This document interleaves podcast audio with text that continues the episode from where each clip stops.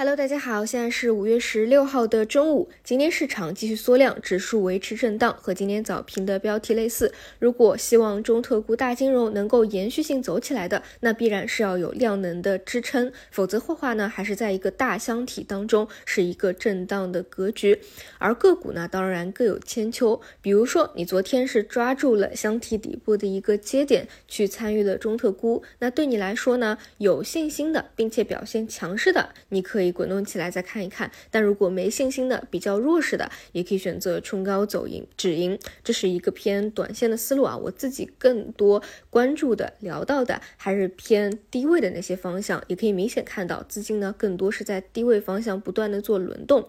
就像 AI，今天早晨呢，我给大家举了小石子和大石子的例子，我说啊，之前是一个非常让大家激动的新方向。但是呢，现在已经到了小石子拿出来放进去，拿出来放进去的一个阶段，也就是内卷的一个阶段。你没有再有新的应用突破、爆款的突破，而像算力的方向一直都没有企稳。那在这样的环境当中，更多就是一个个股的短线思路了，并不是那种轰轰烈烈的新技术的一轮行情。因此呢，还不如把方向啊多去关注一些那些低位的机构回补的方向上去，比如说像。上两周聊到的没有必要看空的新能源，其实呢这几天都是在悉数的轮动的过程当中，而且呢都是大家应该来说真的是耳熟能详的一些方向啊，像前几天是那些 PET 铜箔啊、HJT 啊、钙钛矿啊等等，今天呢是钠离子电池啊等等啊，那么有一些涨多了的，他们可能有遇阻回落，资金呢想要去做止盈，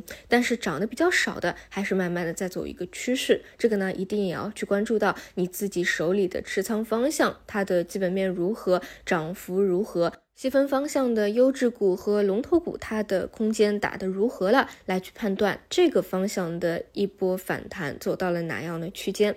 除此以外呢，又轮动到了半导体和消费电子，这个真的是聊的特别多了啊。之前讲过，中芯国际的一个补跌，可以大致认为一波回调的空间是足够的，更多就是一个时间的问题，还没有真正的从左侧到右侧。但是呢，我们从上周五也可以看到，有表现起来的就是。像存储芯片这样比较明的，大家都了解的出清的一个方向。也就是困境反转的一个逻辑。那今天呢，轮动到芯片半导体方向，依旧是存储芯片领涨，这个也是你无论通过分析和观察都能够得到的。除此以外呢，就是 Chiplet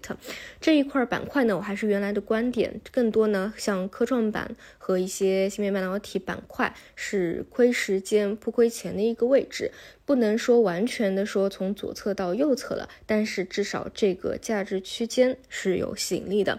如果说能够企稳，并且有一个方向右侧带队的话，那也可以后续加入到轮动的一个思路当中。如果说没有特别的持续性的话，那暂时的市场还是在中特估啊、新能源和 AI 方向啊三个方向的局部行情再去做轮动。这里的话，低位的优势依旧是比高位博弈会更加强一些。好的，以上就是今天五评的内容，那我们就晚上再见。